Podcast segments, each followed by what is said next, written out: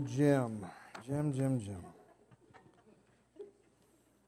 Nathan did a great job finishing up our last series, and we're actually kind of finishing up a series today called Serpents and Doves that we've been sprinkling throughout the year. Uh, we've been sprinkling a sermon here and there on serpents and doves throughout the year. Uh, this is the, the final one of those today.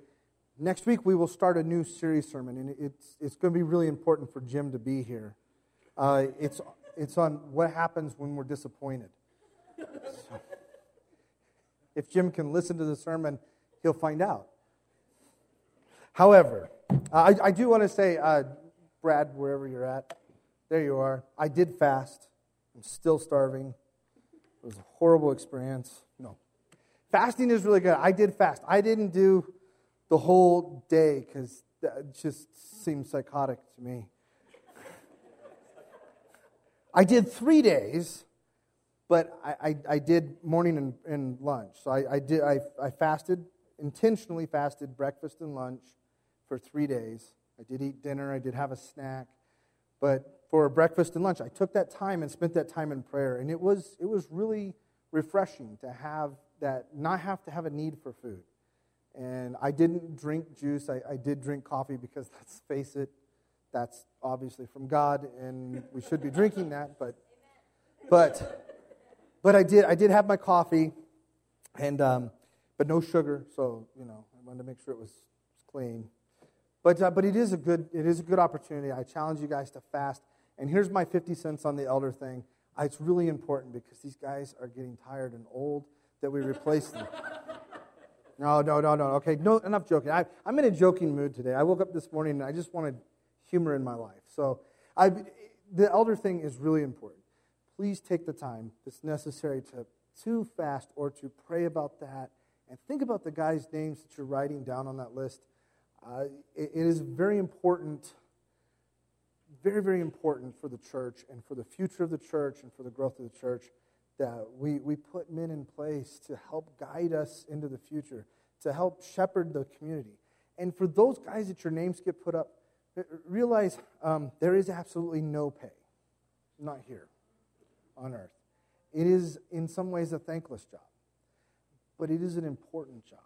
And it's a very special job. It's a very special opportunity where you get to pour into other people's lives like no one else can, and like no one else ever gets an opportunity to. So it's a very important time and something that we should take very, very seriously and, and spend time in prayer and in fasting as much as I don't want to fast. But uh, yeah, I, I, I, did hear a comment, um, I think it was from one of my children uh, me fasting to lose weight was like throwing a deck chair off the Titanic. It wasn't going to make a lot of difference. I think it was Barrett that said that. But um, I explained to him that I wasn't fasting to lose weight, it was fasting to focus in prayer. So. But that, there's, there's my 50 cents on fasting and, and the eldership. So today, we want to talk about today what idol worship Today we're going to be in Acts 17, so you can mark your Bibles there, Acts 17. Today we're talking about idol worship. Timothy Keller defines idol worship as it is anything more important to you than God, anything that absorbs your heart and imagination more than God, anything you seek to give you what only God can give you. I like that last part. It's anything that you seek to give you something that only God can give you. It's kind of a broad statement, and yet at the same time, it's kind of a narrow statement, right? Because God can give us everything, but what is it we really need? At any given time, it's that one important thing that we need. Many of us know the story of the Israelites and the golden calf, right? Raise your hand if you know the story of the Israelites and the golden calf, right? Moses goes up to the mountain to talk to God. While he's gone, he leaves Aaron, his brother, in charge. Well, Aaron's not quite as, um, how should we put it, as uh, well churched, maybe, or as theological as Moses, or as in touch with God as Moses. And so he begins to panic when the people all get upset and say, Hey, we don't have any imagery. Moses is gone. Where's God? We need something that we can worship. And so what's he do? He collects a bunch of gold and they throw it in the fire and they form the calf. And they get the golden calf. There's a wonderful picture of a golden calf. Yeah. So he gives the people this golden calf so they can direct their worship to that. And God's not amused at all. And he sends Moses back down to deal with this insubordination. And I love the part of the story where Moses starts questioning Aaron as to what happened. And Aaron's like, bro, we like threw some gold in the fire and this calf just popped out. That's not exactly how he says it, but that's kind of how he paraphrases it. He's like, yeah, we were just like, you know, hey, God, we need something to worship. Ching, look what came out of the fire. Must be from God, right? Moses is like, you got to be kidding me. It, it reminds me, that part of the story always reminds me of like with my kids, you know? You come home and, and somebody broke the mirror. Who broke the mirror? Funny story, Dad. we were walking by and it was broken. Or, or my personal favorite story what mirror? Oh, there's a mirror there? That, that mirror's been broken ever since we've had it. I just look at him like, you think I'm that stupid? Yeah, your mom and I, we went out to IKEA and bought a broken mirror because we thought, hey, let's have a metaphor in our lives to show us the shattered brokenness that we live in. My favorite, though, one is, is Remington. He must have been like, I don't know, like two maybe. And we were, we were, Sandra and I were pretty destitute at the time. We were living in a trailer behind my dad's office. We were the so called security guards. Give us a free place to live. That's what it was. And so in the mornings, he'd get up, get out of the trailer, and he'd walk into Grandma and Papa's office. And they'd be in there working. You know, they have the office staff in there working. And, and, um, and he'd play in there and stuff. And one day, I get home from work, and my dad goes, We have to talk to your son. We got to talk about something. I said, What? He goes, Come here, and look down the wall. Down the wall, one of the hallways, red pencil marks everywhere. Some, some makeshift words written on the wall. So we call Remington over and we say, Hey, did you do this? Nope. Remington, we know you did this. Nope. The dog did it. The dog's sitting there going, dude. But we get like that, right? We, we realize when things happen and, and we, we messed up. We're like, ah, no, no, no, no, that's not what I meant to happen or meant to say or meant to do. And, and I, can't help but feel for Aaron in this situation, right? This is, this is something that has happened, you know, he, he realizes as soon as Moses gets back that this is a bad thing. And he wants to kind of cover his tracks. But the problem with this story isn't, is not the calf, right? It's, it's, it's, it's not Aaron's little white lie. That's not really the problem with the story. The problem with the story is the fact that he made an image to worship. He made an idol. He made an object that the people knew, and, and so they could associate it with God. And this is not what God wants. God didn't need an idol, He didn't need a golden calf to represent Him.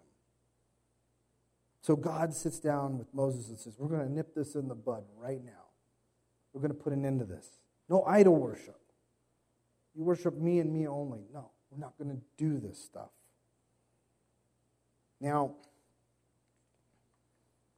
See, right then and there with Aaron and Moses and God, they solved this situation for mankind for all time. Now we progress forward to 2019. We don't have idol worship anymore, right? It's all gone. Definitely not in the church, right? It might surprise some of us that idol worship is still around. It's taken on some new forms.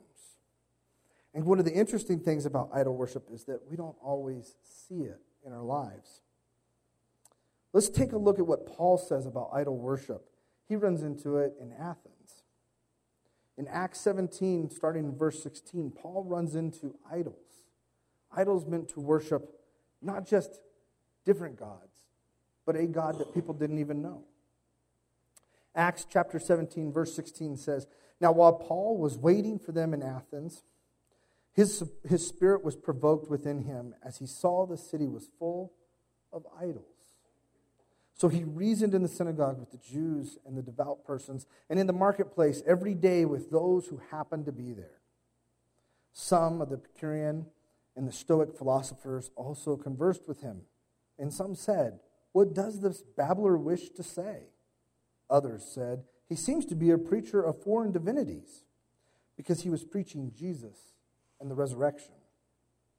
And they took him and they, bought, they brought him to the Areopagus, saying, May we know what this new teaching is that you are presenting.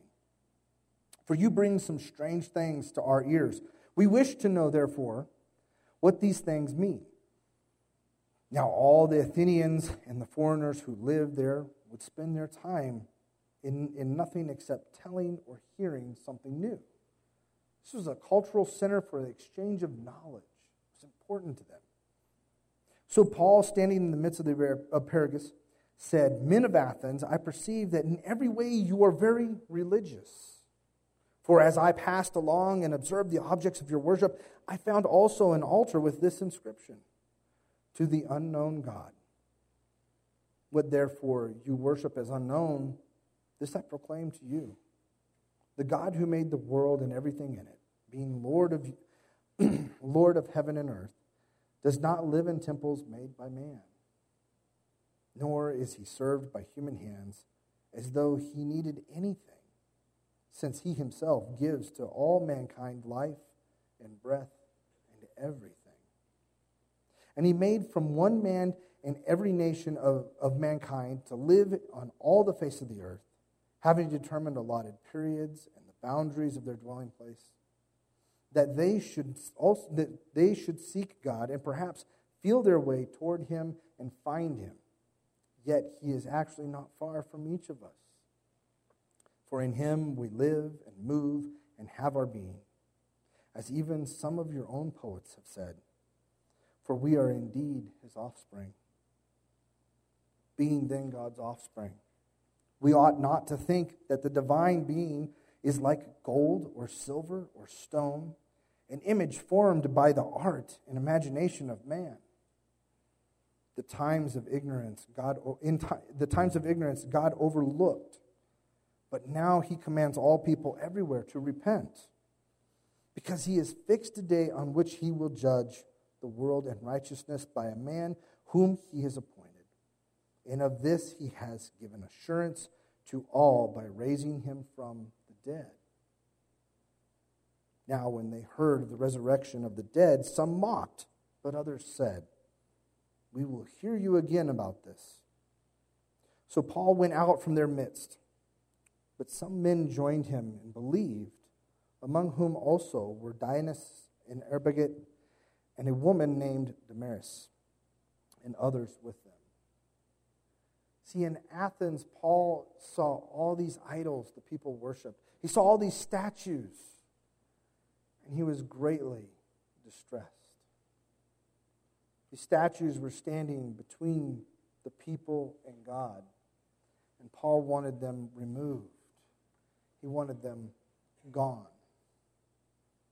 Now, we tend to think when I say the word idols, we tend to think of things in our mind. We tend to think of that golden calf picture, or I don't know, like a, a golden statue or maybe a bronze statue or, or perhaps a marble statue of a god. Uh, a lot of things that pop into my head as a marble statue with no arms because that seems to be the hardest part for the artist to make is the arms.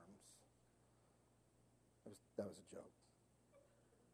But these statues are standing between the people and God. And that's what we tend to think of as, as these statues. But society has been full of idols And a lot of idols that we have nowadays are not idols that we necessarily see.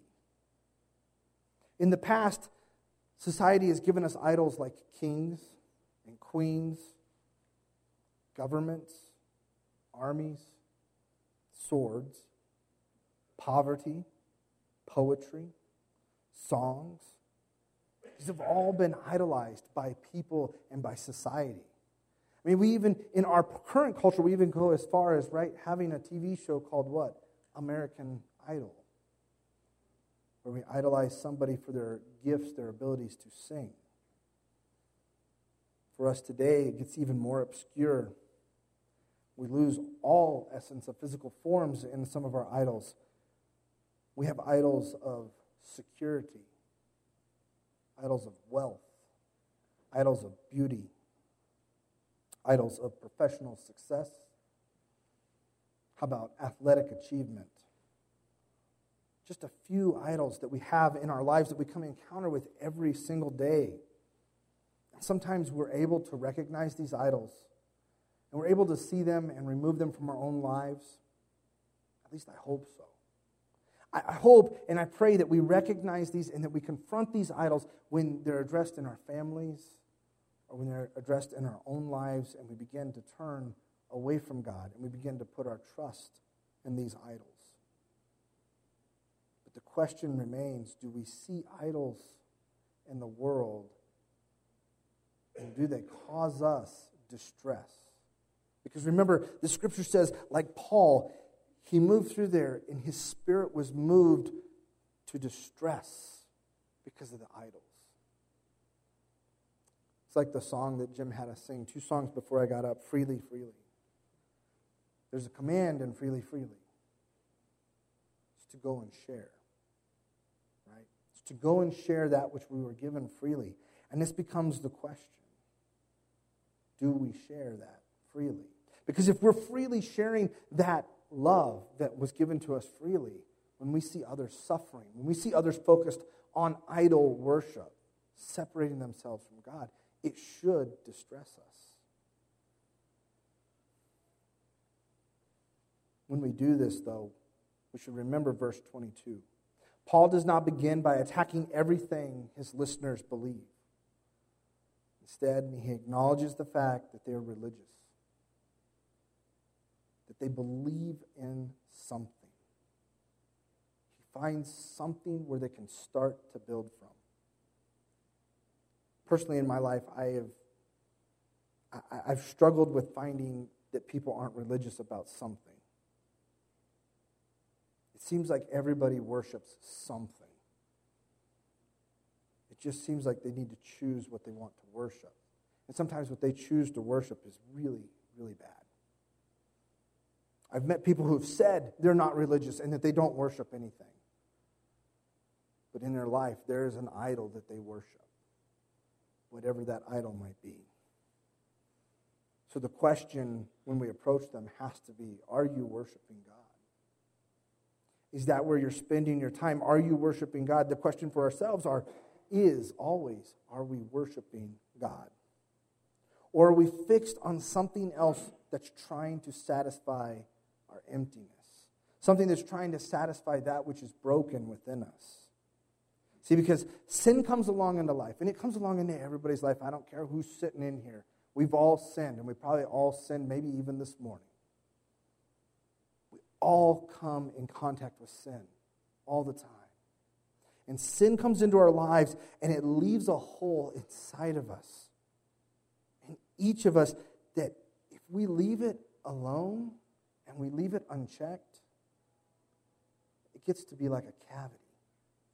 It just begins to eat away at us, piece by piece, until we become devoured. It causes us to look for something to fill that void because that void hurts. It becomes sensitive we become sensitive about what's hurting us. We begin to look for something to fill the void and to, and to erase the pain and to ease us through the troubled times. And the only thing that can really save us is Jesus.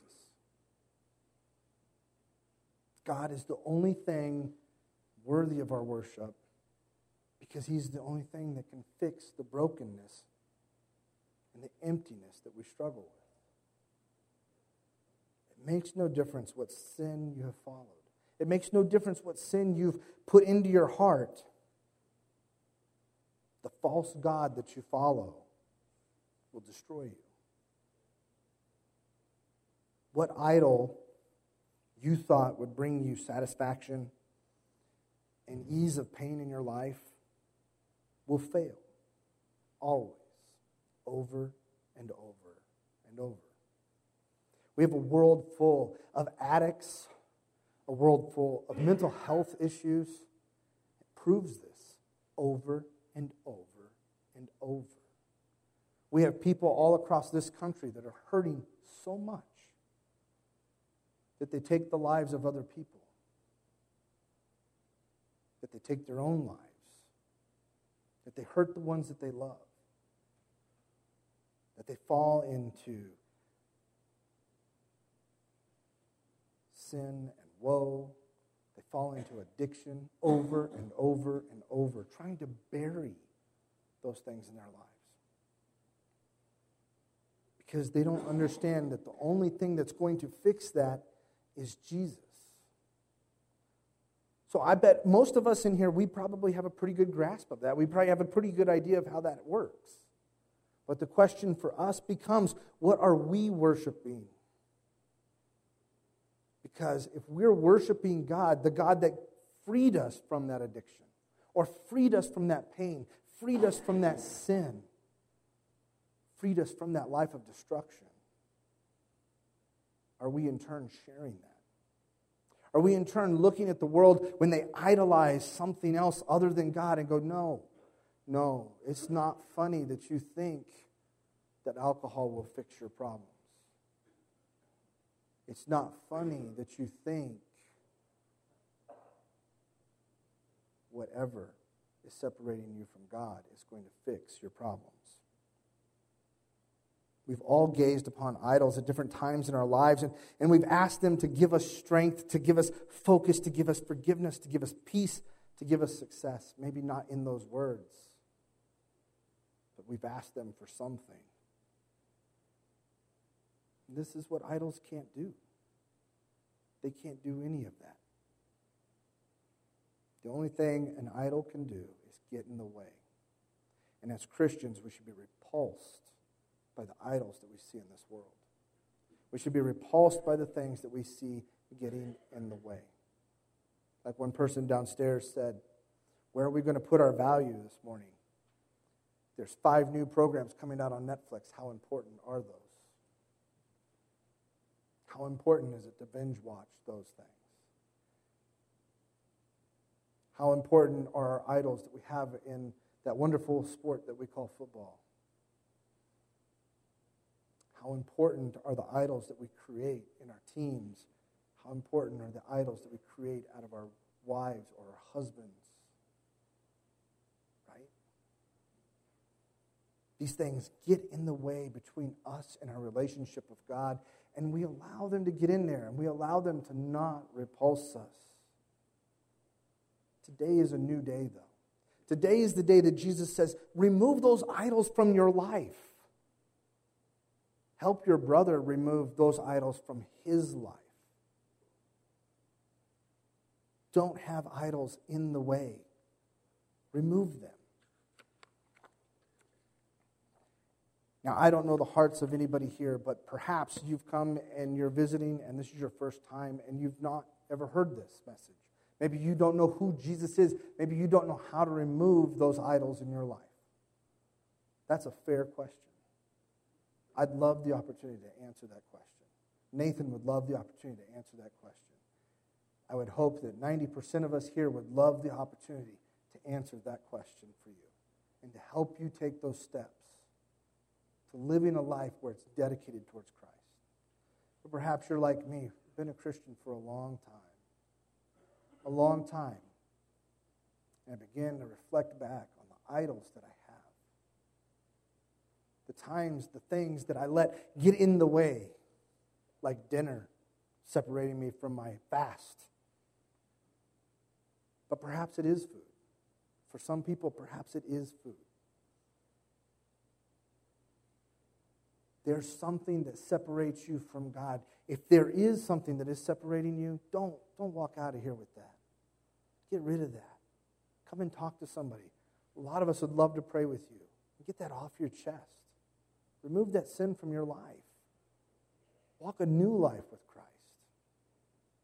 Perhaps you're just hurt because you've looked at your neighbor or you looked at your friends or your family or your coworkers and for years, you've watched them have idols, and you say, Well, at least I don't have those idols. But you weren't repulsed like Paul was.